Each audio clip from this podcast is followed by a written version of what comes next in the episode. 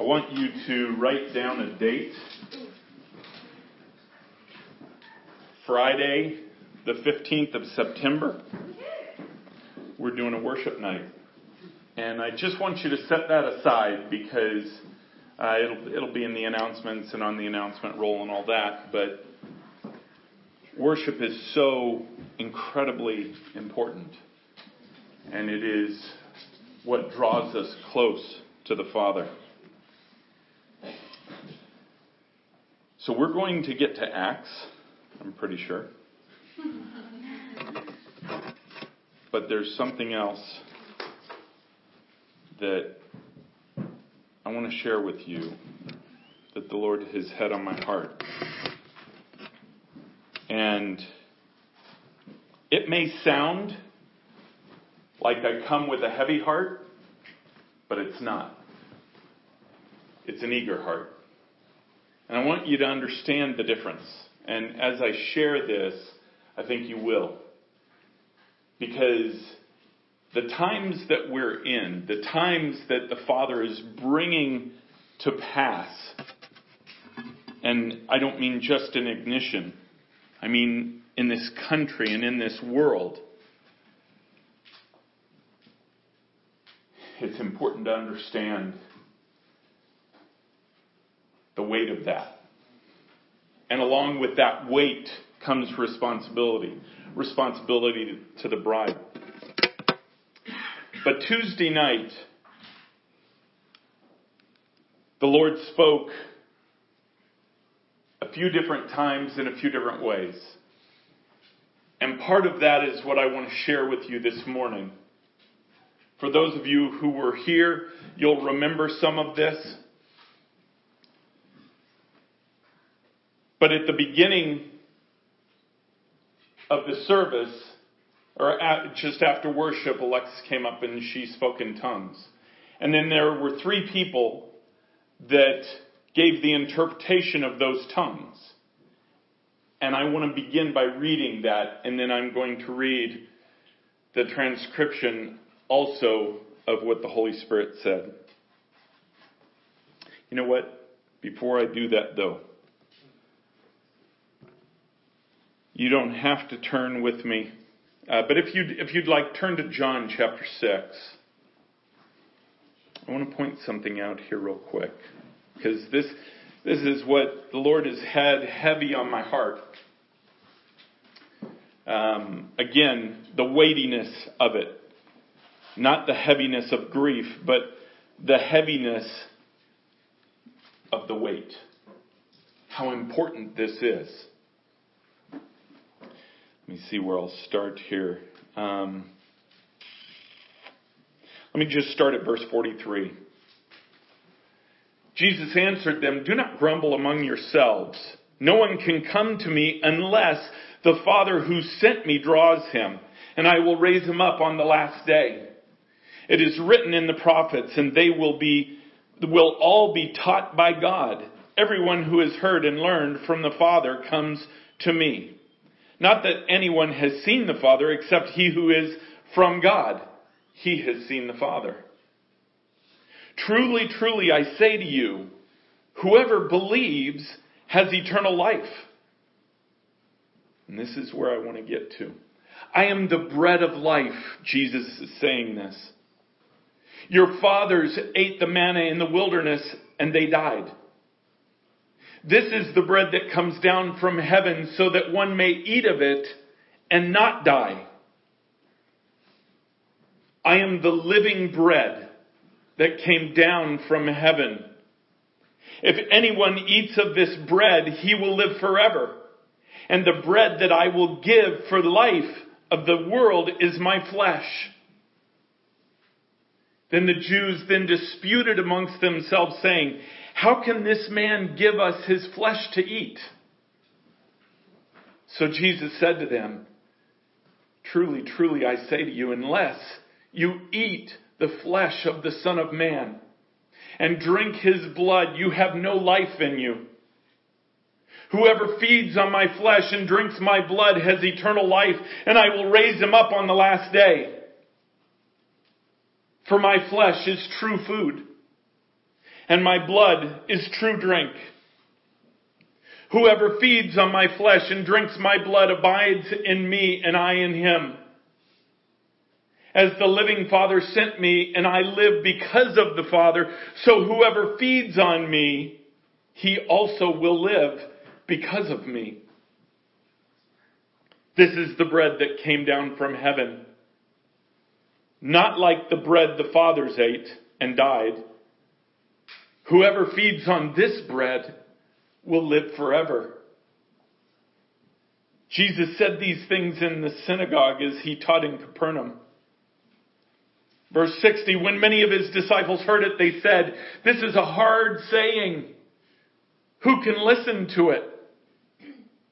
But Jesus, knowing in himself that his disciples were grumbling about this, he said to them, "Do you take offense at this?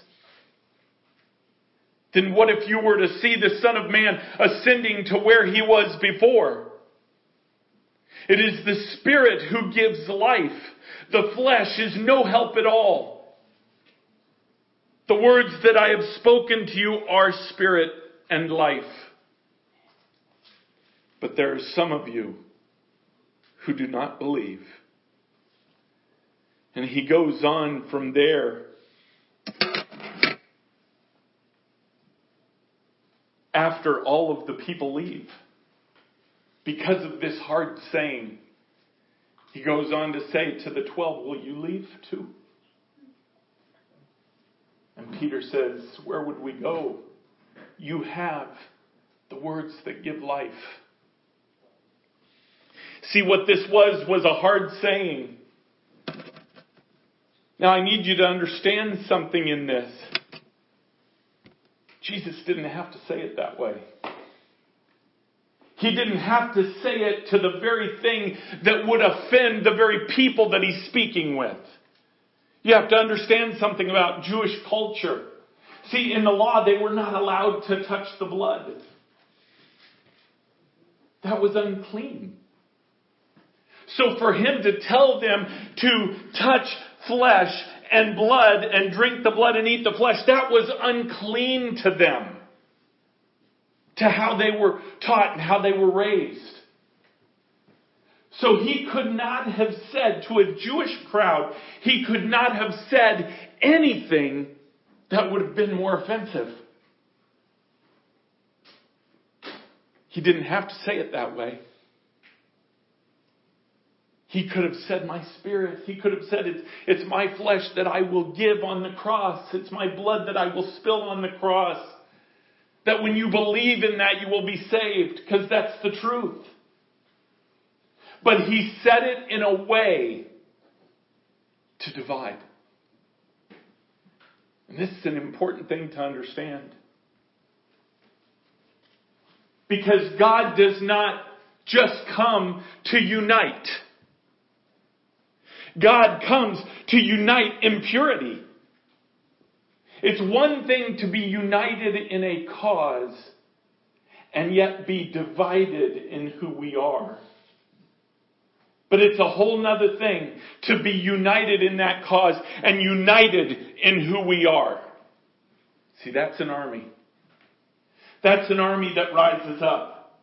Not one that speaks words and does something else. These were hard words. He did this for a reason. He did this on purpose. He offended or laid that offense out there on purpose. So I want to go to the interpretation of the tongues. And it was interpreted by Peter, Shannon, and Casey. They all added to the interpretation. But I'm going to just read it all in concession or consecutive order. You say that you want me, and by the way, I want you to really listen intently to every word and apply it to you. Don't apply it to your neighbor, apply it to you. This is God speaking. You say that you want me, here I am. You say that you desire me, but I have not gone anywhere. I am here before you and I have opened your eyes. I will not hide from you. I am your Father. If you desire me, then seek me. I will not leave you. I will continue to open your eyes. I will continue to be with you. But do not say one thing and do another. I want you to know me, and I want to know you. I will walk with you. I will be with you. I will guide you. I will show you what you need to do, but your heart must match your lips. Why do you turn away from me? Why do you resist me so? Don't you know that I'm the warrior that steps before you? The one who trails behind you? Why do you keep me from you? Why is there arm's length between us? Why do you treat me like a stranger or an acquaintance on the road? Why do you make me beg you to love me? It's okay. That's all right. I already knew. That's why I said in my word that I have decided to produce in you a heart that longs for me. Because I am the Lord, and you will be my people, and I will be your God. And then my people will turn again to me and seek me with their whole heart. For I am the one who sent you. I sent my only Son to die for you. So go and make disciples. See, this word was not a generic word. This word was for us. This word was spoken to Ignition. It was spoken to us. He wants us to get it. That it's not how people see you. Do you understand? As a Christian, you can act a certain way and people see you and, oh, they're a good person. If that's all you get out of this, you've missed everything. See, because what he wants is to give you himself. Now, later on, the Holy Spirit came and manifest. And this is what he said. Good evening. This is the Holy Spirit. It's true what the Father says.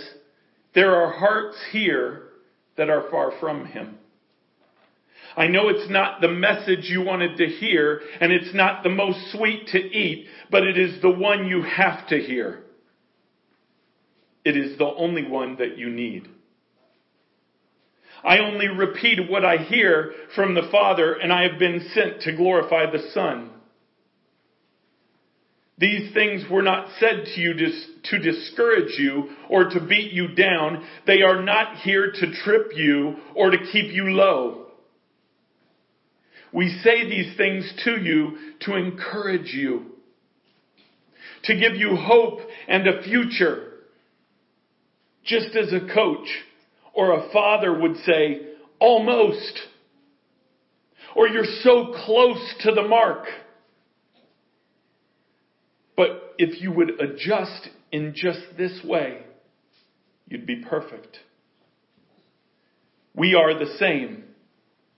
What we want, what he wants, is not that it can't go forward. It's that he won't without your hearts in sync with your actions. For some of you, it will feel and sound bizarre or perhaps offensive.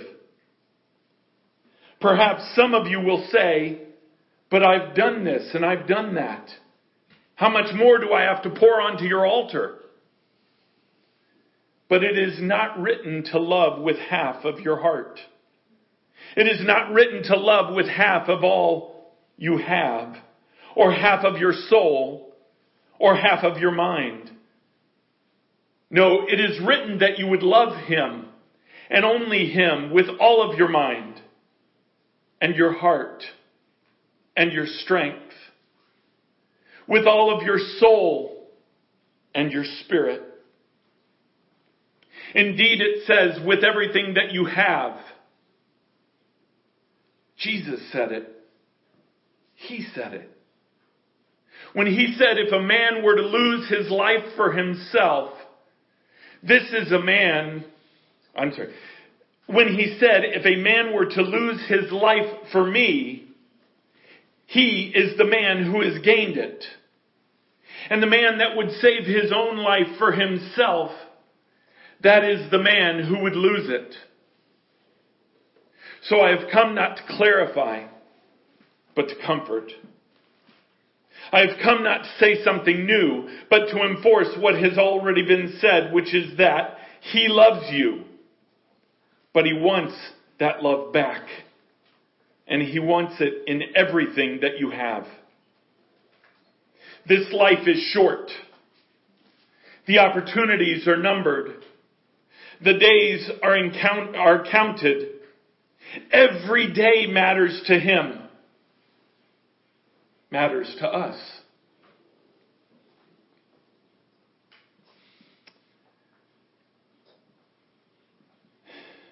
Every day has to be a surrender. Because it's not that it can't go forward. It's that he won't. And then lastly, I want to read something Jesus came and said as an encouragement. And some of this was a little hard to hear on the recording, so I missed a couple of words. But I am Jesus, the Son of God, that came to earth and died on the cross. And when he was saying this, he was so full of joy. I wanted to come here and tell you that not one of you should leave here feeling condemned or feeling scared. Because you guys are only closer to the enemy getting defeated.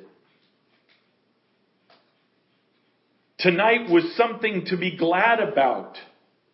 Something to look forward to on what's going to happen. Please do not leave here scared or with fear. If you cannot get an answer about something that has happened here tonight, ask me. Come straight to my Father and he will clear up all confusion.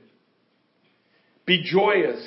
Be looking forward to that love that you can reach with me, because it's amazing. No enemy can oppose it. Remember tonight what my love can do through you by my Father's hand. Rejoice, be glad, praise. Open your mouth and praise. For tonight is a victory. You guys might not be completely there yet. You guys are still learning. Please take your time with me. As you are my bride, you are my beloved. I hold you so dearly to my heart, and I want you to hold me so dearly to yours.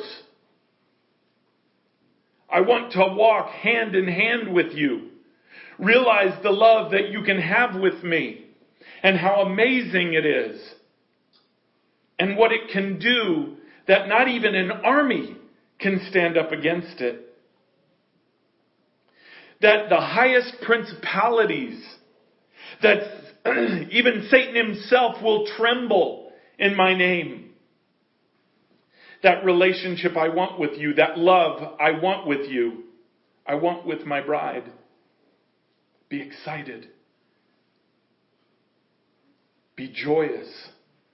Again, I say, do not be scared for tonight. Father, I just pray that every word out of my mouth is from you.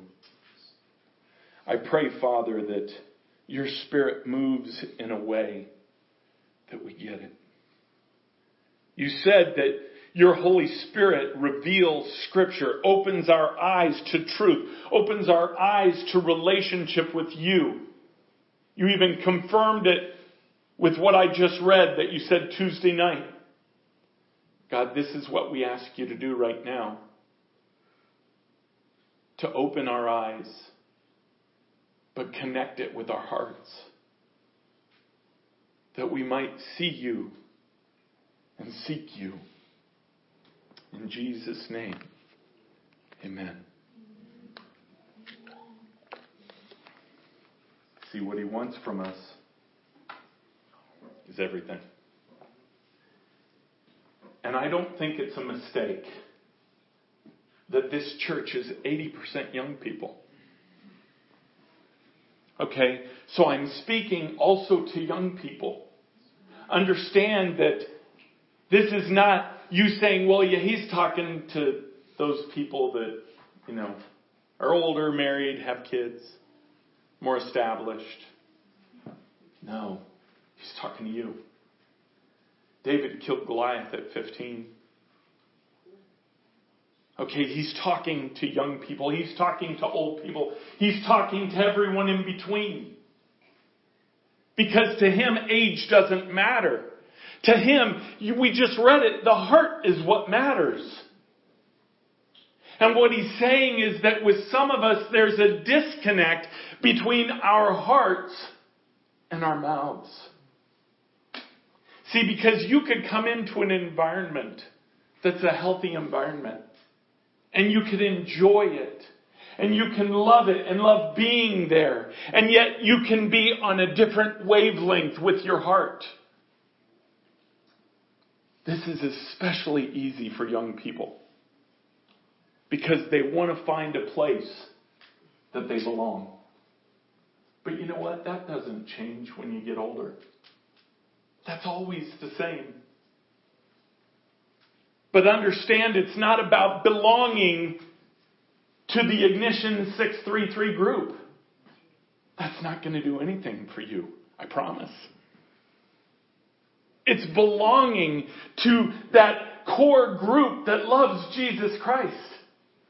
That literally gives him everything. Do you know as a young person right now, if you give him everything, he can do anything. But do you believe that? Do you believe he can do anything through you? I do. I do. But you got to be willing to give everything. No matter what that is. As Paul said, even to your life. I know this may sound like a crazy question. But would you give your life for Jesus Christ right now? Really think about that. Really think about that. If this were presented in such a way where you had to declare that you were either a Christian or not, that you believed in Jesus Christ or you did not, or there were consequences. See, we don't have that in America. We might have social consequences. We might even have financial consequences. But we don't have consequences to our lives. But what if you did? What would you say? See, that's something to really think about. Because it's easy to say, oh, yeah, absolutely. I'd give my life. But see, Paul says, if you are going to sell out for Jesus Christ, you give him everything. Everything. That includes your life. If you listen to Peter, for Peter, he was honored to give his life at the end for Jesus Christ. But yet, that's not what God's requiring. Where we get hung up are the small things. We get hung up on this thing called time. If you just answered that you're willing to give your life, then how much time are you really giving him? How much of your heart are you really giving him? How much of your hopes? How much of your dreams? How much of your expectations are you really giving Him? Is what He wants for your life real to you? Or is it something that you pay attention to on Sundays?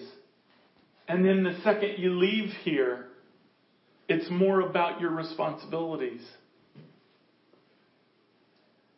Well, see, I have to focus on work. I have to focus on my friends. I have to focus on this, focus on that. See, Jesus said after His disciples, after He ascended to heaven, after He rose from the dead, He said to His disciples, go and wait. He didn't say go and do. He said go and wait. Go and wait for what I am sending to you. What do? When we wait, we press in. You press in. What does it mean to press in? Maybe that's a block. What does it mean to press into Jesus Christ? Well, think about it. If you have a best friend and there's something between you, what do you do to press into your best friend? What do you do to level that problem, perhaps, that's between the two of you? Pressing in is giving time.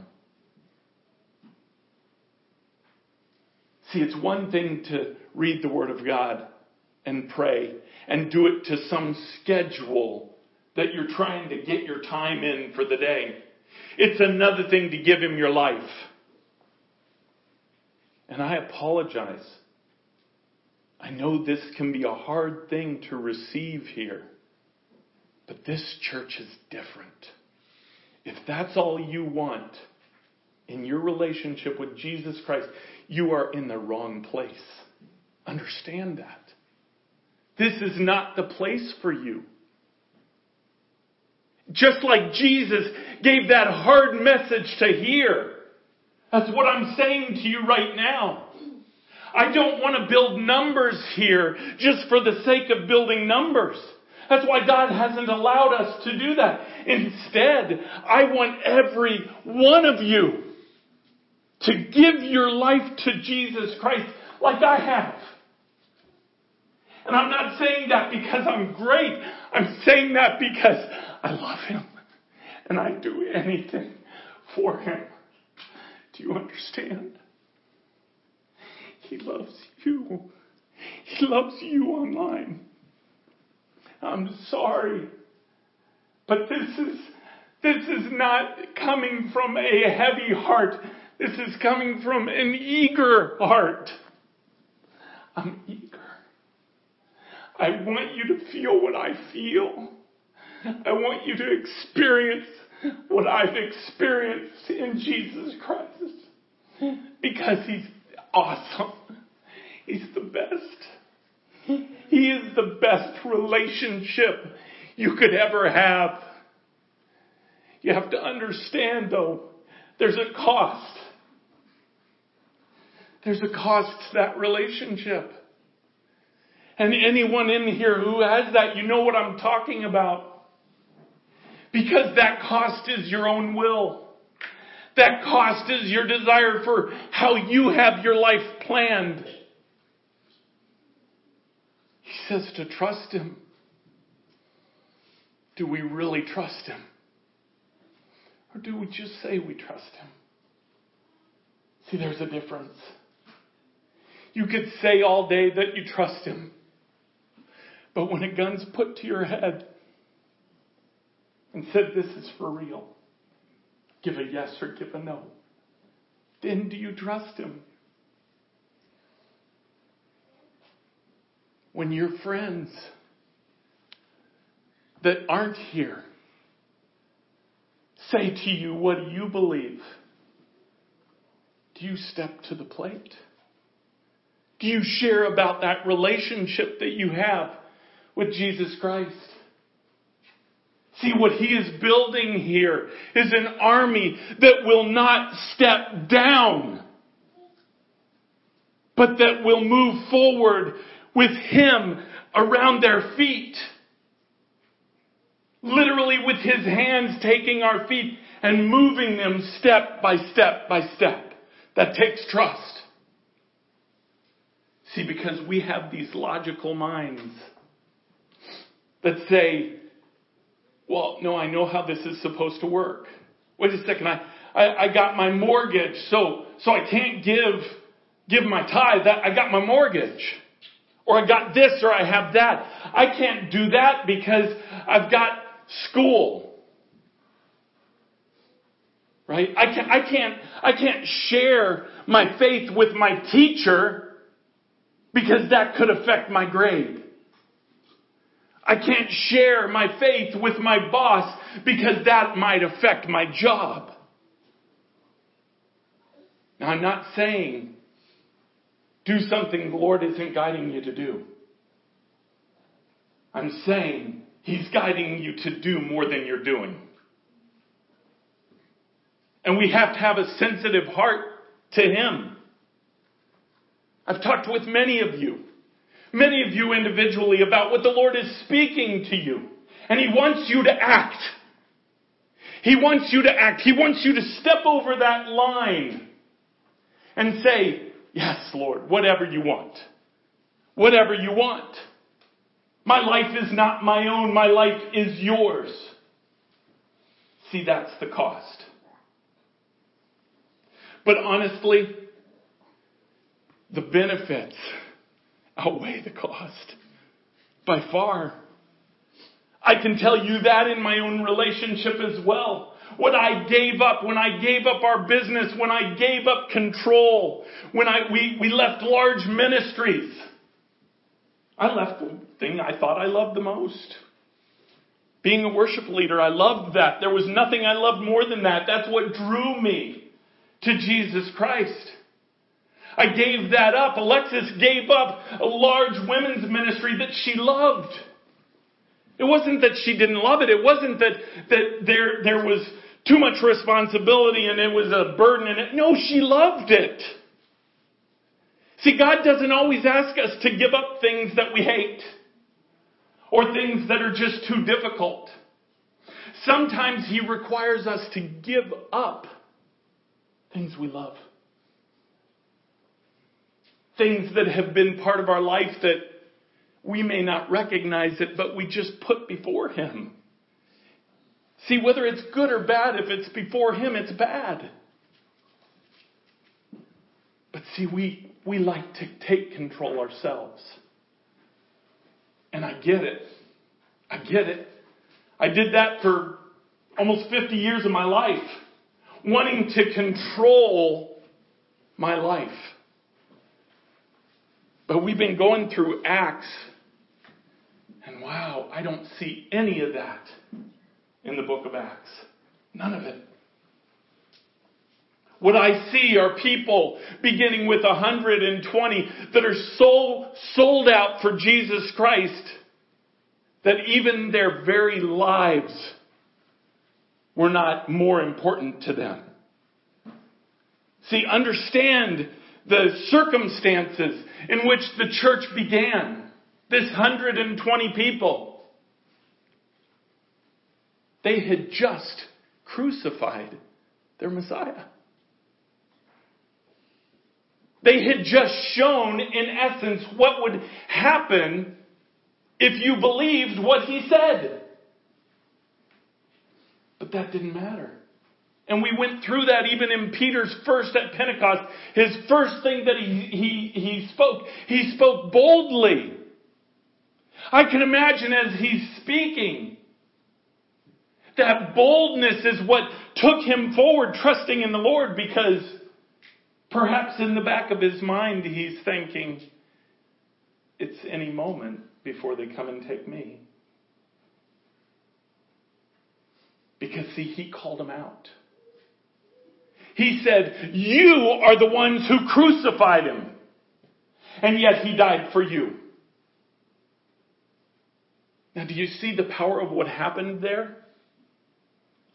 Peter stepped forward, giving God everything, and 3,000 people were saved.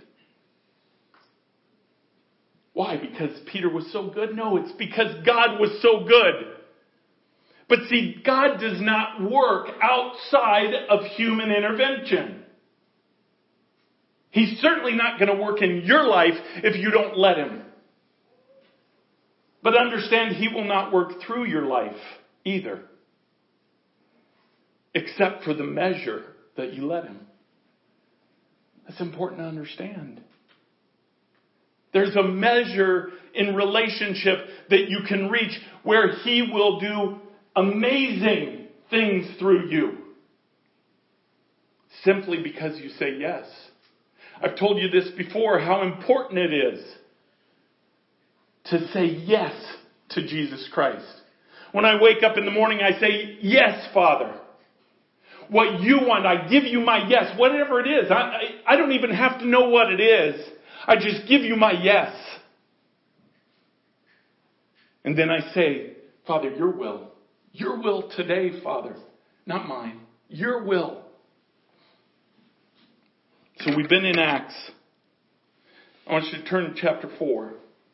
Because this is another example. We had just had in chapter 3 where the lame beggar was healed. This man that was over 40 years old, he was healed. And then that gave opportunity for Peter to basically preach. And he did. And then now he's brought before the council. Let's start at verse 1 of chapter 4. And as they were speaking to the people, the priests and the captain of the temple and the Sadducees came upon them, greatly annoyed, because they were teaching the people and proclaiming in Jesus the resurrection from the dead. And they arrested them and put them in custody until the next day, for it was already evening.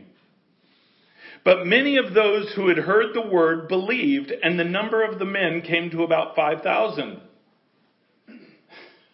We thought 3,000 was big. Okay? This isn't just 3,000 people, which is what the first one was. This is 5,000 men plus women and children, just like the feeding of the 5,000. On the next day, their rulers and elders and scribes gathered together in Jerusalem, with Annas the high priest, and Caiaphas, and John, and Alexander, and all who were of the high priestly family. And when they had sent them into the midst, they inquired, by what power or by what name did you do this? Speaking about the healing of the lame man.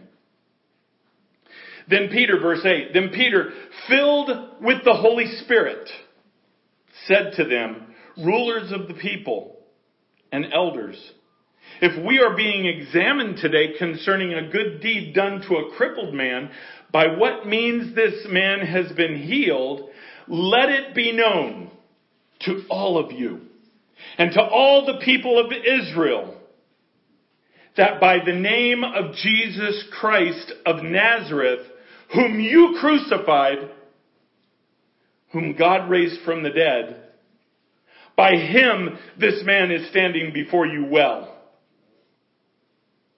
If that wasn't enough, he goes on. This Jesus is the stone that was rejected by you, the builders, which has now become the cornerstone.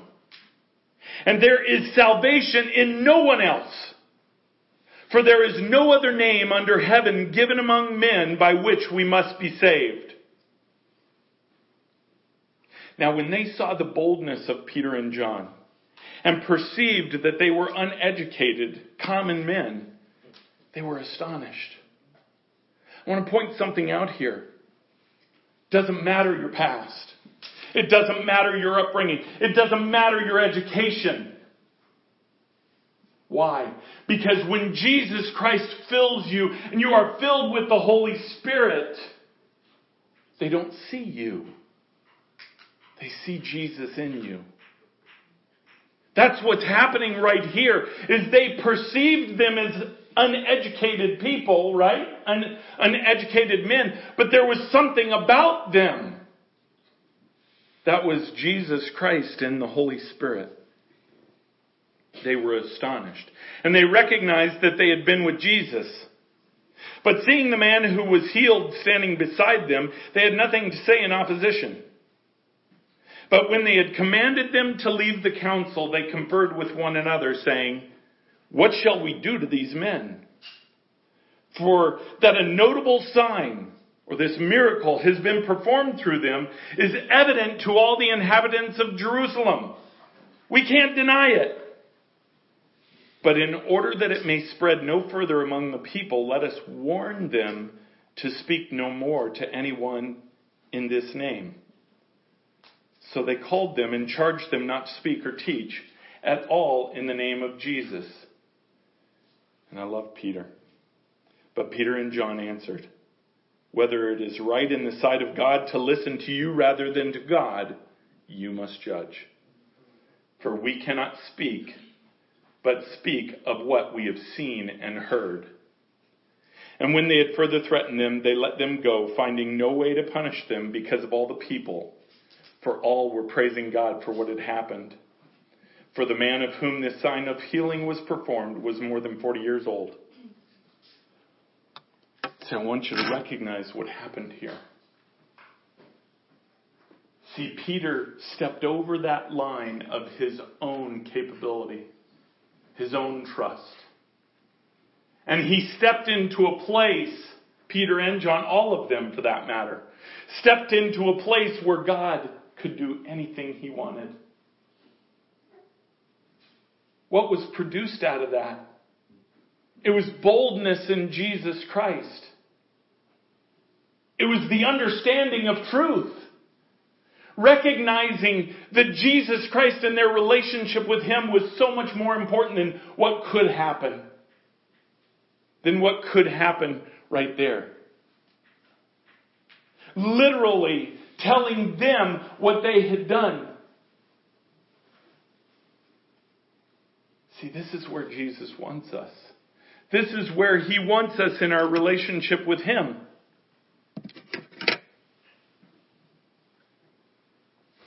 He wants us to give him everything. He wants us not to worry about the next step because he is holding our feet and will move our feet. It's one thing to know that in your mind. Boy, it's another thing to really believe it and act it. See, because social acceptance is such a powerful thing. These men and women did not care about social acceptance. In fact, they went against it. They stated the fact that this social group were the ones that literally killed the Messiah. And God raised him from the dead. So where are you at? Where are you at in your social circles? Where are you at here in Ignition? Are you here because you have some good relationships here? Which I pray and hope that you do. Are you here because we're having a cool weekend called Awaken?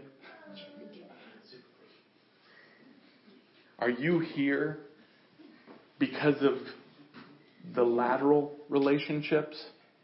Or are you here because of the relationship with him? That vertical relationship. Is that why you're here?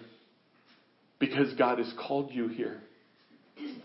See, what he wants you to get is he needs everything. He needs all of you. He needs every piece. Not just what you want to give him. Not just what you're comfortable to give him. He needs it all. Because what he has called us to requires everything.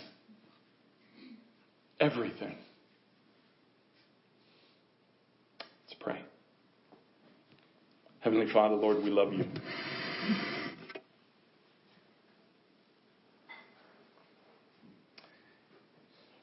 And Lord, not to put her on the spot, but I feel you've told me to stop early because Alexis has something to say.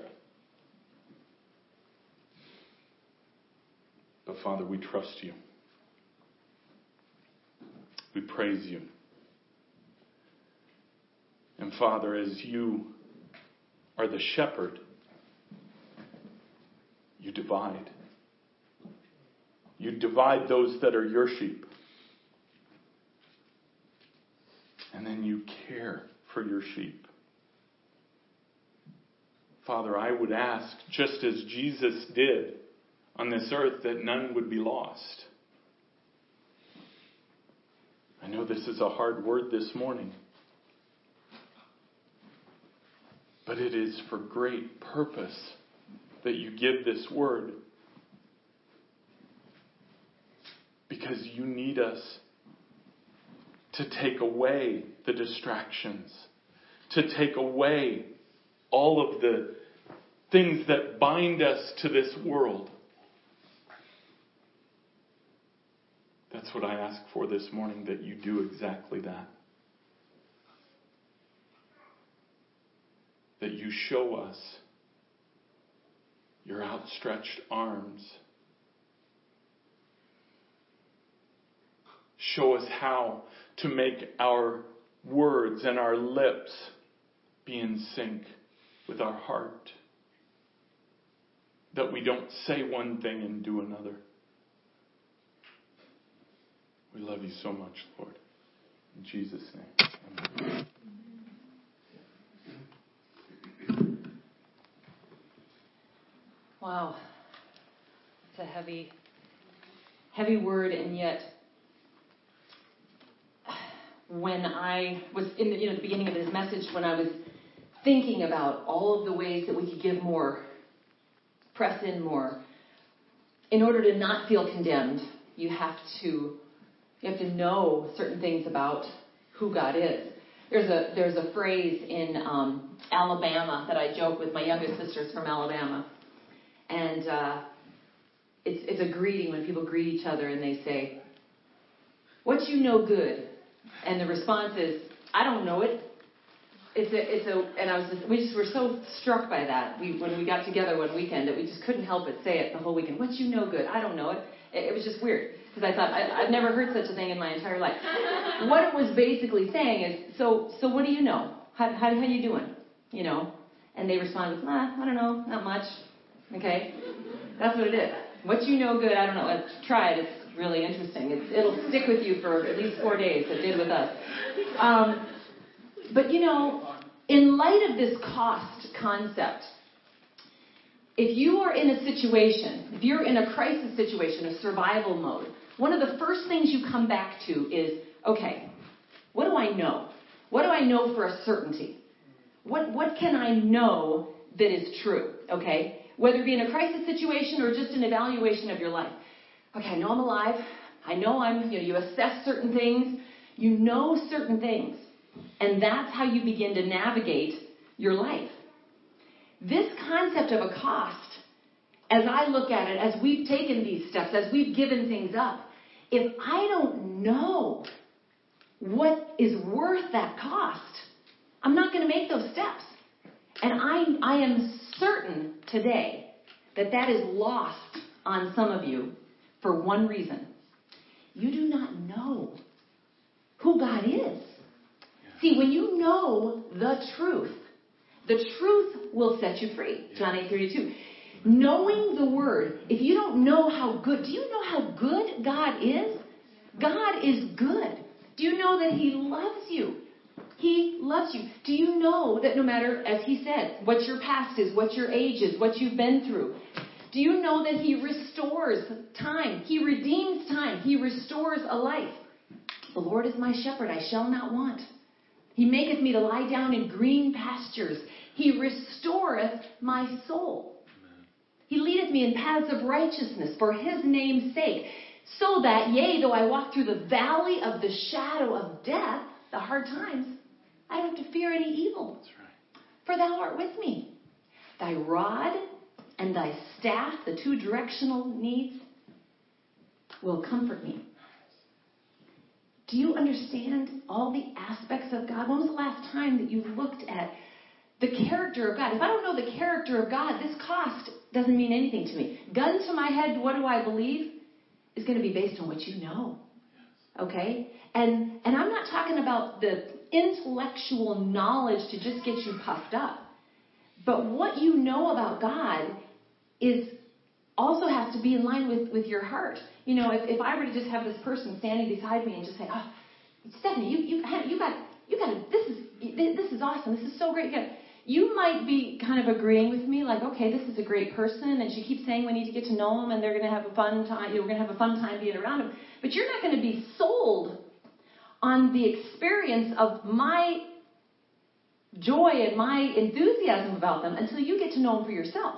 That's why you have the friends you have. When you enjoy being with somebody and you really, really enjoy their company, it's because there are things you know about them that make that relationship precious to you.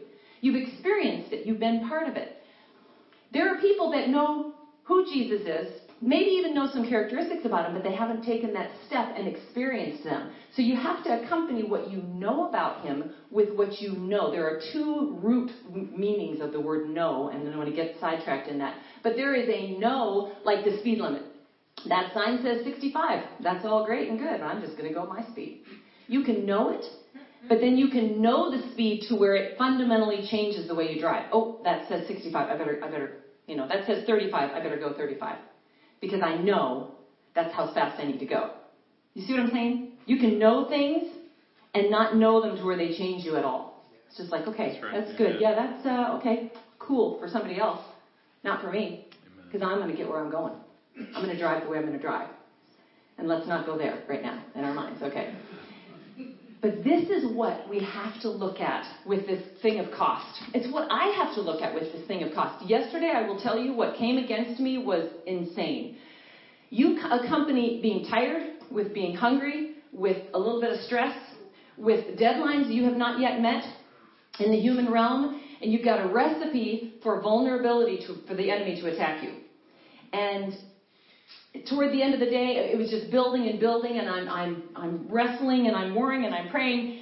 And I had to get back to, okay, recognizing this is lies coming against what I know. What I know about God, first of all, is this is not of him. If you're angry, if you're frustrated, if you are fearful, if you're having anxiety, if you're feeling hopeless, if you're feeling completely discouraged, if you're feeling stuck, if you're feeling that there is nothing good, if you're just feeling negative, rest assured, if you know anything about the character of God, that is not of him. So now what do? You start declaring truth. You got to know what you know, okay? And it's interesting how atmospheres shift when you begin to declare truth and then take that truth. One of the things that we can know is that we have authority. We have authority in the name of Jesus and in the blood of Jesus. So you go about then shifting and changing. And so many of us are going to be stuck if we don't begin to make those declarations. And those are the declarations. That's the belief that's going to lead you to this cost. Because I believe, and there's not a person probably in churches across the country today that is not in some way looking for something better in their lives. Well, guess what? Psalm 34:7. Delight thyself also in the Lord. Delight in him, and he'll give you the desires of your heart. He is good. He doesn't want you to give up everything for misery. See, we translate that immediately. We don't even know it. Our subconscious mind, give up everything, lay everything down, willing to die for. Okay, I'm looking for something good. I'm not looking for that. That's how instinctively, not consciously, but that's how our flesh responds to a statement like that. When you know who God is, you're like, man, there is nothing left good for me anywhere apart from that. There's nothing good. Because when you know who God is, you know that no good thing will he withhold from them that walk uprightly. We got to know the word. We just got to know the word. Because that's what will give us the ammunition to declare truth against the enemy, who is a liar, John 8, and the father of lies. I love the word because it speaks life into me. Because when I get attacked, it's with lies. When I get attacked waiting for the promise, waiting for this, waiting for that, it's all lies. Because he that hath begun a good work in you will perform it, will continue it, will accomplish it, whatever translation you're using, until the day of Jesus Christ. Amen. Take something. Chew on it. Take the word. Ruminate on it. Believe in it. Declare it. Use it as every time the enemy tries to lie to you and say, this is not worth any kind of sacrifice of your life. Say, really?